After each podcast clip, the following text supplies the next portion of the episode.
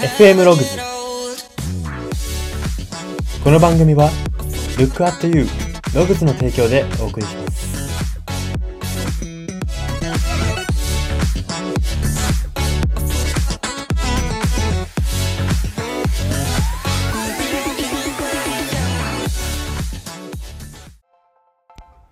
どうも。ラジオの原稿を書き始めてから書く文字数は増えたはずなのに、どんどん字が綺麗じゃなくなっている気がする人材エージェント Y です。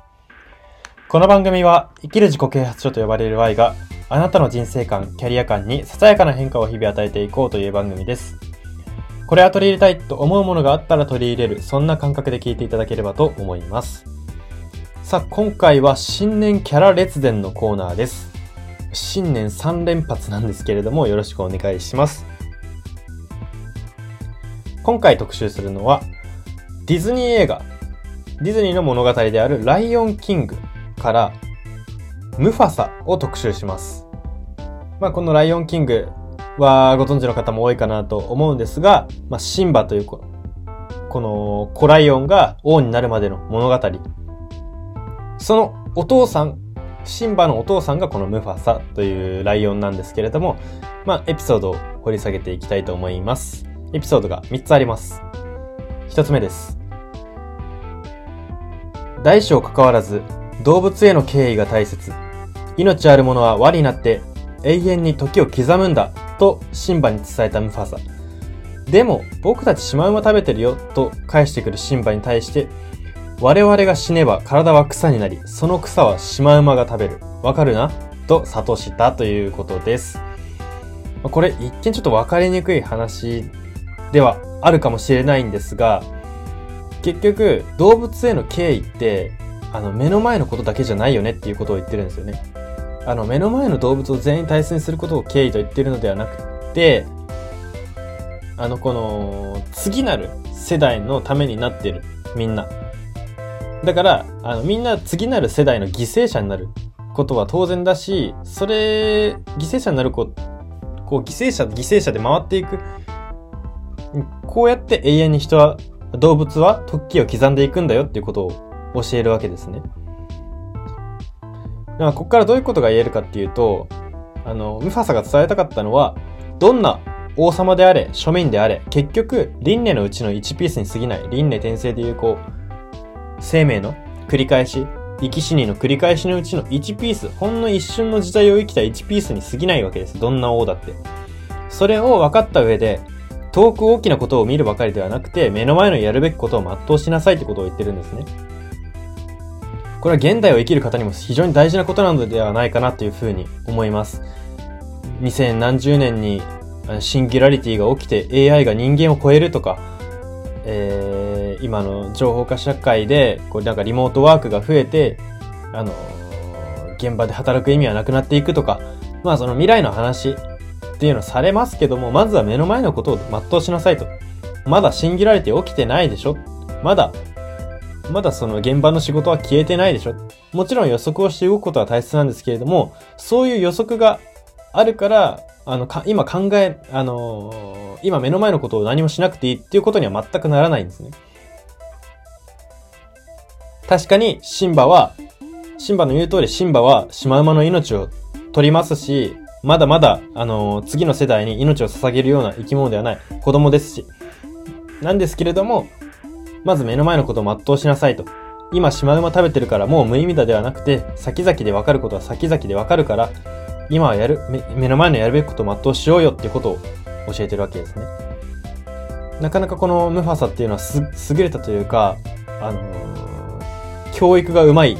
あの、父親に描かれているなというふうに私は感じております。はい。では2点目のエピソードです。シンバがある日幼馴染を連れてハイエナの住処に行ってしまい、襲われた際、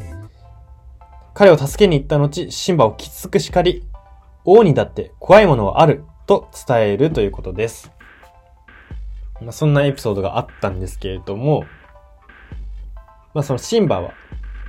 この幼馴染を連れてハイエナの住処に行ったんですが、その理由が、その理由を起こった時にムファサが聞くわけです。ムファサがこう怒った時にシンバは、僕もお父さんみたいに勇敢な王になりたかったんだ。勇敢になりたかったからやったんだっていうことを言った時に、この王にだって怖いものがあるっていうことを言うわけですね。なんかシンバの中での王のイメージが大きくなりすぎてるんですよ、ここでも。さっきも大きなことを考えすぎず、まだ目の前のことを全うしようって言ってるんですけども、また違うところでから大きなことを考えてるわけですね、シンバは。王にだって怖いものはあるよと。王って無敵じゃん、無敵で何にも怖いものがなくて、勇敢でって、そんなばっかじゃないよっていうことを伝えるわけです。ここで、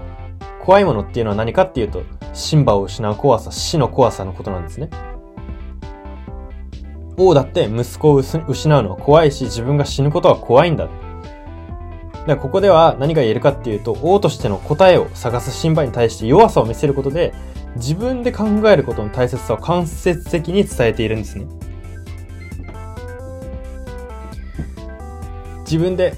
その王としての答えなんていうものはなくて、シンバが必死に生きる先にあるんだっていう、シンバが必死に生きる先にシンバなりの王が見えてくるんだよっていう。だから自分で考えて動きな。その王と、王はどうあるべきかとかも大事だけれども、あの、あんまりその定義に縛られすぎないで自分で考えなさいっていうことを間接的に伝えてるわけですね。まあ、ここから何が言えるか、我々がこう応用できることとして何が言えるかっていうと、強い人っていうのは恐怖がないのではなくて、それを書き消す覚悟があるだけということなんですね。恐怖がない人っていうのはいないわけですよ。誰しもが大切なものを失うことは怖いですし、あの自分がなんかこうチャレンジできない環境に行くことは怖いですし、怖いものっていうのもあるんですけれども、あの、怖いものがそんなないよって言ってる人っていうのは書き消す覚悟があるだけなんですね。自分は書き消せるっていう自信がある、覚悟があるっていうところなんですよ。だから、本質的に強い人、強い動物、生き物っていうのはいなくて、いかに書き消すスキルを持てるかっていうところが大切なんですね。強くなるには。まあ、なんかこの、ライオンキングってやっぱりライオンが、これ、これはライオンの世界だったからこそより、この強弱のコントラストがはっきりして、こう、見る者の心を打つ作品になったのかなというふうに思います。はい。では最後、エピソード3点目です。ハイエナからシンバを救い出し叱った後、星を見よ。過ぎ去りし偉大な王たちが我らを見守ってくれていると星を見一緒に見上げて話す。その後、ムファサは死を遂げるが、王になりきれないシンバの心に、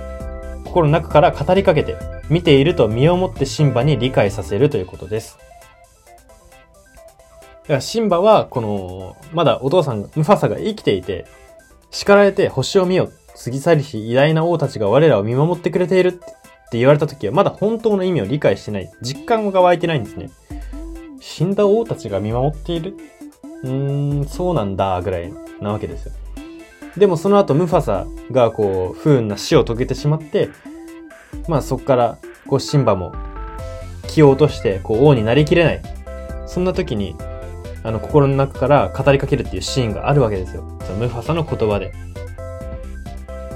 そこで、あ、あの、身をもって、お父さんは生きているんだっていうか、この空から見守ってくれているんだっていうふうに理解をすることができて、こう、心が変わるわけですね。まあ、ここっていうのは物語ならではのシーンではあるなって思うんですね。その心から語りかけるとかっていうのは。なんですけれども、まあ、ここで大切なのは、ここでは過去の王は空か、空で生きて空から語りかけているっていうような最初は描写なわけですよ。星を見よって言ってるので。空から語りかけているっていうようですけれども、あの、そういうことではなくて、あの、新たな王の心の中に生き、心の中から語りかけているということが、シンバのこの描写からわかるわけですね。だからここから何が言えるかっていうと、心に過去の自分とか過去の人とか過去の物事の何を活かすかっていうのはより自分を自分らしくしてくれる材料ということなんですね。でシンバは心の中にお父さんが生きてたからこう決断というかあ王になりきれないこの自分ダメだこれではっていう風に思えたわけですよ。あのこれは本当にシンバのは分かりやすくこう表現されてますけれども私たちの生活でも同じことが言えると思っていてまあ、自分の過去の出来事、いいことでも悪いことでも、こう大きなターニングポイントになったこととか、何を活かして何をなかったことにするというか、何を意識せず生きるのかっていうのは、そこの選択はより自分を自分らしくしてくれる材料なんですね。シンバにとってムファサっていうのは大変大きな存在で、尊敬してた存在だったから、だからこれは心に生かすと決めたわけです。ここ心から語りかけてる声が聞こえるってことは生かしているわけですよ。なので、私たちもその過去に出会った人とか、うーん、それこそ今は亡き人とか、うん、今は亡き出来事、今は体験できないような出来事、何をこう生かして生きていくか、何を生かしてこう未来に向かっていくかっていうのは、より自分を自分らしくさせる、させるために大切なことですし、一回考えてみてはいいのではないかなというふうに思います。はい。では、ここからはですね、そんなムファサの言葉を2つ紹介します。1つ目です。勇敢と向こう水とは別のものだという言葉です。これは先ほどから出てきているシーンのシンバがハイエナたちに、ハイエナの住処に行ってしまい救い出した時に、シンバが勇敢なお父さんみたいになりたかったっていうところに対して返した言葉なんですよ。勇敢と向こう水とは別のものだで、その後にさっき言った王にだって怖いものはあるっていうことを言うわけなんですけれども、まあ、この勇敢と向こう水は別のものだ。どういうことか、向こう水ってどういうことかって言いますと、こう無謀なチャレンジ。あの、計画もなしに突っ込んでいくみたいなことですね。で、勇敢なライオンと向こう水なライオンっていうのは別物だよってことを言うわけです。もうシンバは、この時はその、王の定義とかをこう、決めつけすぎていたので、だから勇敢の定義も決めつけていたわけですね。こう突っ込むことが勇敢だみたいなことになっていたわけです。そこで、このムファサは断片的な情報にそそのかされることなく、こう本質的な自分の挑戦すべき場で戦うことが必要だっていうことを伝えたわけですね。その勇敢とはこういうものであるとか、あの、周りの勇敢と思う、僕の、僕が勇敢だと思う人はみんなこういうことをしてるなっていう、そういう情報をこう鵜呑みにするんじゃなくて、なんでその人は本質的に勇敢に見えてたのか？なんでその人は本質的に勇敢であり続けられるのかっていうところをちゃんと理解して、その上で自分の挑戦すべき場、自分が勇敢に行ける場っていうのはどこなのかっていう、その自分の戦うフィールドを間違えてはいけないよっていうことを伝えるわけですね。これは本当に仕事でも同じことが言えますよね。自分のフィールド、自分の熱量が保てるところ、そういうところを選ぶことっていうのはすごく大事ですし、友人関係にしても自分をこう最大限活かしてくれる、自分の熱量を最大限伸び伸びさせてくれる、そんな人がな周りにいるかどうかっていうところがすごく大事ですし、自分らしい、自分の挑戦すべき場で戦える、人生の要因になるのではないかなというふうにこの言葉から読み取ることができます。では言葉最後二つ目です。自分を見つめろシンバ。今のお前は本当のお前ではない。生きるべき世界で役目を果たせという言葉です。これも先ほど出てきたシーンで出る言葉ではあるんですが、シンバが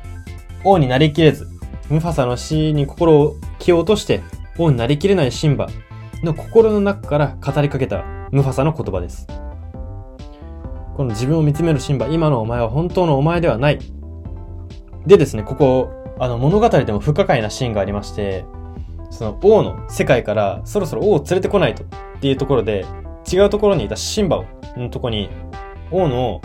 その町の使いみたいなのが行くわけですよ。で、で、シンバは分からなかったから、お前誰だって言うんですけど、その使いもお前は誰だって言うんですよ。これがすごい意味深で面白いわけですよ。あの、だってシンバを迎えに行ったんで、シンバの顔もわかりますし、シンバの顔がわかるからシンバの前に止まったわけじゃないですか。なのに、お前は誰だって言うんですよ。で、ここで出てくるのがこのムファサの自分を見つめるシンバ。今のお前は本当のお前ではない。生きるべき世界で役目を果たせっていう言葉なんですね。だからつまりムムファサから見ても、その使いから見ても、シンバはシンバを生きてなかったんですね。あの、王の定義とか、勇敢の定義とかにどうしても縛られてしまったりとか、こう、お父さんだったらどうしたかとか、そういうことに対して、こう、思い悩んでいた。あの町の王とはどうあるべきかみたいなところに思い悩んでいた。でもそれは本当の自分じゃないだろうと。生きるべき世界はどこだ？その、それを理解した上で、ムファ、あの、シンバ、王シンバとしての役目は何だ？それを果たしなさいってことを言うわけですね。まあ、これも物語ならではのシーンではあるんですが、まあ、非常に、あの、大切なこと、人間の私たちにとってもすごく大切なことだと思いますし、いや、この使いの言葉が結構私の中では、あの、地味に痺れた言葉というか、お前も誰だっていう、迎えに来たのに言うっていうのがすごく印象深い、そんなシーンになっております。まあ、この物語全体としてやっぱりシンバが大人になるまでの物語、あの、精神的に大人になるまで、自立するまでの物語というのが、こう、根本的なテーマなのかなというふうに、こう分析しながら感じることができました。はい。では、そんな感じで今日は終わりにしたいと思いますます。今回は、新年キャラ列伝のコーナーで、ライオンキングのムファサを特集しました。FM ログズ、今回の放送は以上になります。いかがだったでしょうか？このムファサはですね、非常に、こう、父親として、あの、すごい、あの、素晴らしい父親像を見せてくれてるなというふうに私は個人的に思いました。あこんなに精神的な部分、精神的自立に対して支えてくれる父親、まあ、または母親、この世の中に、人間のこの世の中にどれぐらいいるんだろうなっていうふうに感じました。きっとそう多くはないと思うんですね。この自分で考えなさいって、心配な親が言える。心配、親って心配な立場じゃないですか。いろいろと。あれもこれも手を出してあげたくなっちゃう中で、自分とは何だっていうことを、あの、問わせ続けるんですよ。自問させ続けるっていうのが、すごいこのムファサの魅力的な部分だなというふうに感じました。はい。ということでまたこのコーナーやっていくので、これからもぜひお楽しみにお待ちください。それでは今日はここまでにしたいと思います。ここまでのお相手は、Y でした。